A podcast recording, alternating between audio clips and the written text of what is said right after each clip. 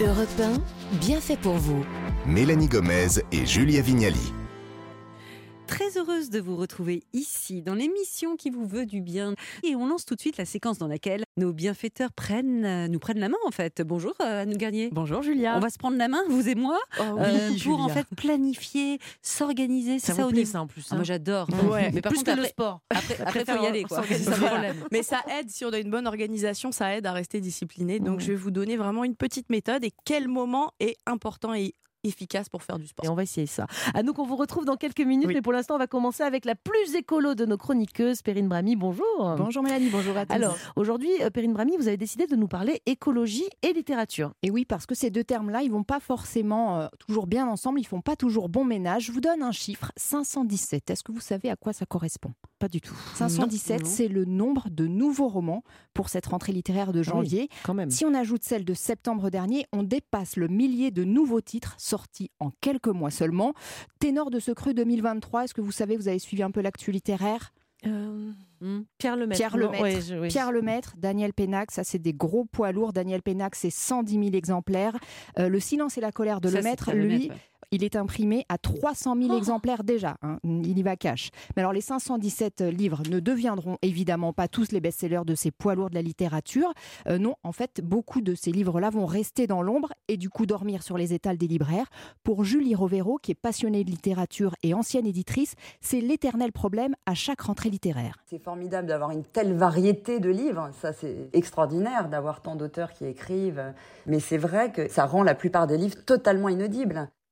C'est vrai que j'étais en train de me dire la variété, c'est chouette, mais euh, finalement, il y a quand même un, un gros problème. Qu'est-ce qui- qu'est-ce qu'ils deviennent alors, euh, Perrine, ces livres Eh bien, c'est le retour à la case départ pour ces invendus, c'est-à-dire chez l'éditeur. C'est la face sombre d'ailleurs euh, du marché. Ça concerne plus de 42 000 tonnes de livres chaque année. Et alors, le destin de ces invendus, je ne sais pas si vous le savez, c'est souvent assez triste. Ils finissent déchiquetés par une grosse machine mécanique qui fait beaucoup de bruit. C'est la larme pilon. à l'œil, à nous Oui, oui, garder. c'est Exactement. triste. Ben voilà, c'est l'équivalent de 700 000 arbres qui sont abattus pour Ah. rien. Ça représente 25% hein, des livres imprimés. C'est-à-dire quand euh, il y a, on, on imprime un livre, il y en a un quart Ah qui, ouais. est, qui est détruit. Un quart des livres qui finissent purement et simplement détruits. Alors certes, ils vont être tous recyclés, hein, ça c'est important de le dire. Ça va devenir des cartons d'emballage et peut-être même parfois du papier toilette. Moi, je trouve ça super triste pour les auteurs qui ont bossé. Il y a un côté rigolo en même temps, j'avais pas le livre. Donc ça dépend pour qui. En fait, ça Ça reste, ça reste malgré tout une aberration économique et écologique, tout ça. Pour euh, produire un livre, C'est on horrible. a besoin d'énergie, on a besoin d'eau. Et puis ensuite, évidemment, un C'est livre, triste, hein, euh, pour il est auteurs. transporté d'un lieu à un autre en permanence, puisqu'il part des stocks, il part de l'imprimeur, il va chez le distributeur, ensuite il part chez le libraire, il revient éventuellement, ensuite il est possiblement pilonné. Donc tout ça est assez évidemment énergivore.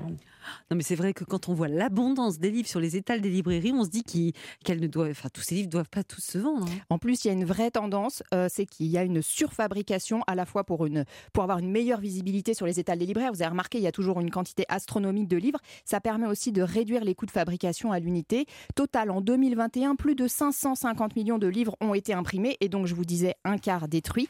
Mais il y a de jeunes maisons d'édition qui tentent de limiter ce gâchis chez Pantera, par exemple. C'est une petite maison d'édition qui existe depuis un an. Eh on vise la sobriété en imprimant un petit peu moins de livres et on limite le nombre des nouveautés.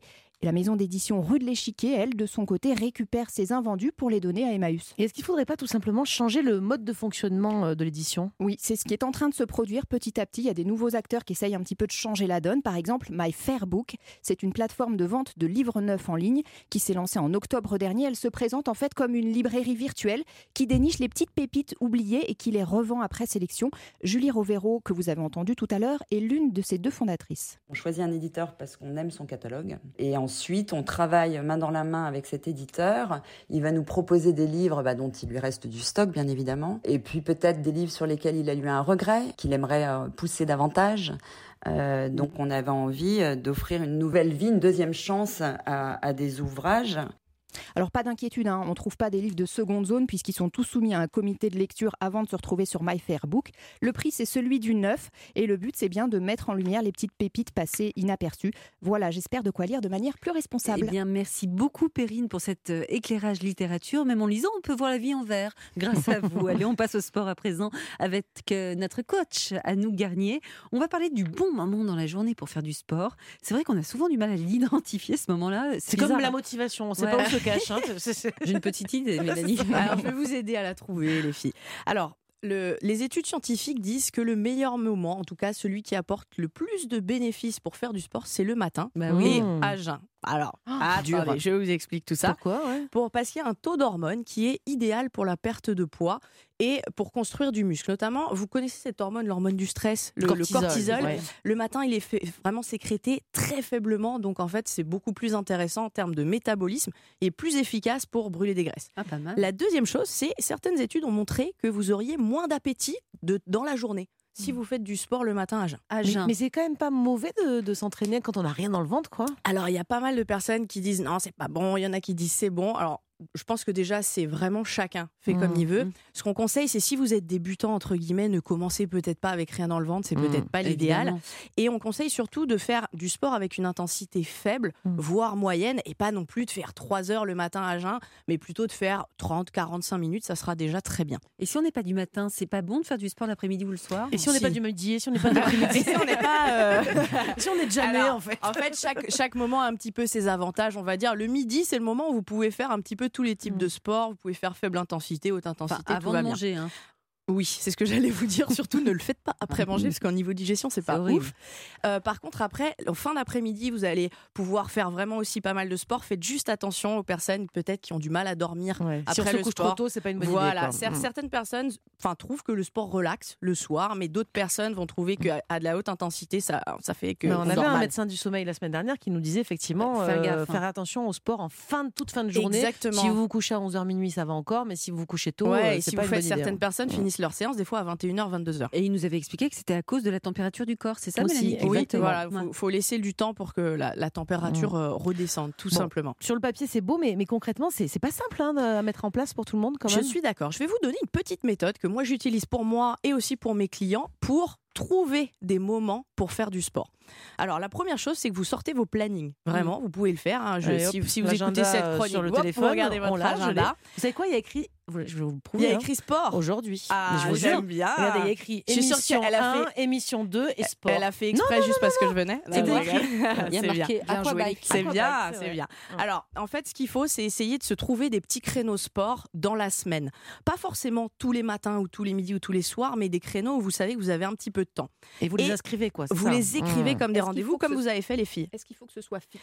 Euh, vous n'êtes pas obligé à ce que ça soit fixe. Si votre, euh, par exemple, mon emploi du temps, moi, change toutes les semaines. Donc, si c'est le cas aussi, reprenez votre emploi du temps le dimanche soir ou le lundi et refaites la même chose toutes les semaines. Et prenez des petits créneaux, 20-30 minutes, parfois ça suffit. Mais ça est suffit aujourd'hui, hein, ça va, Ça, c'est- hein, 30 il faut le minutes. faire- je suis sympa. Mais quoi, deux fois 30 minutes, ça suffit? Ouais, deux ou trois fois 30 minutes dans la semaine. Oui, parce mieux que moi, vaut des fois, ça. je cherche une heure et c'est vrai que j'ai pas toujours une heure. C'est quoi. effectivement, je trouve que les gens veulent absolument faire une heure, une heure et demie, mais non, mais c'est pas grave si on n'a pas le temps. Faites des petits créneaux.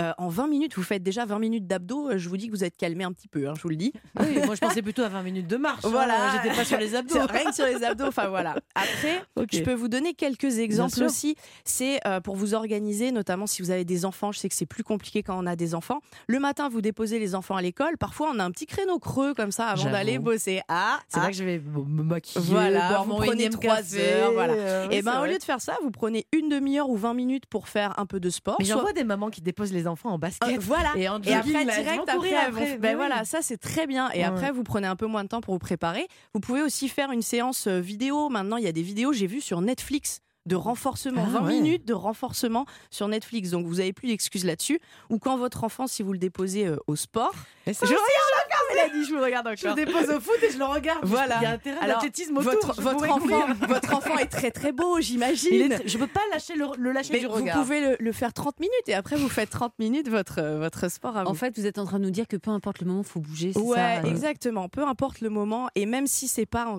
comme- une- encore une fois le même moment tout le temps, Mm. c'est pas grave. Mais essayez de vous trouver des petits créneaux comme ça et faites simple Il y a la pause déjeuner, c'est pas mal. La pause déjeuner, c'est très très bien. Et aussi, euh, bah, le week-end, forcément, on a un petit peu plus euh, Ouais. de temps. Et aussi, vous pouvez utiliser les trajets. Vous disiez, la Mm. maman, elle va, elle emmène ses enfants euh, à pied. Euh, pourquoi pas emmener ses affaires de sport au boulot et rentrer du boulot en À pied. courant ou en Mm. marchant, parce Hein que vous n'avez pas l'excuse de la douche C'est après. C'était très clair, merci beaucoup. Voilà, notre émission touche maintenant à sa fin. Nous serons de retour demain à la même heure. Et Julia, quel sera notre programme demain? Eh bien, on va parler philosophie. On ne va pas se prendre la tête. On va voir comment utiliser la philo dans notre quotidien pour nous et même pourquoi pas pour nos enfants. Et tout de suite, on retrouve On de la raconte sur Europe 1. À demain.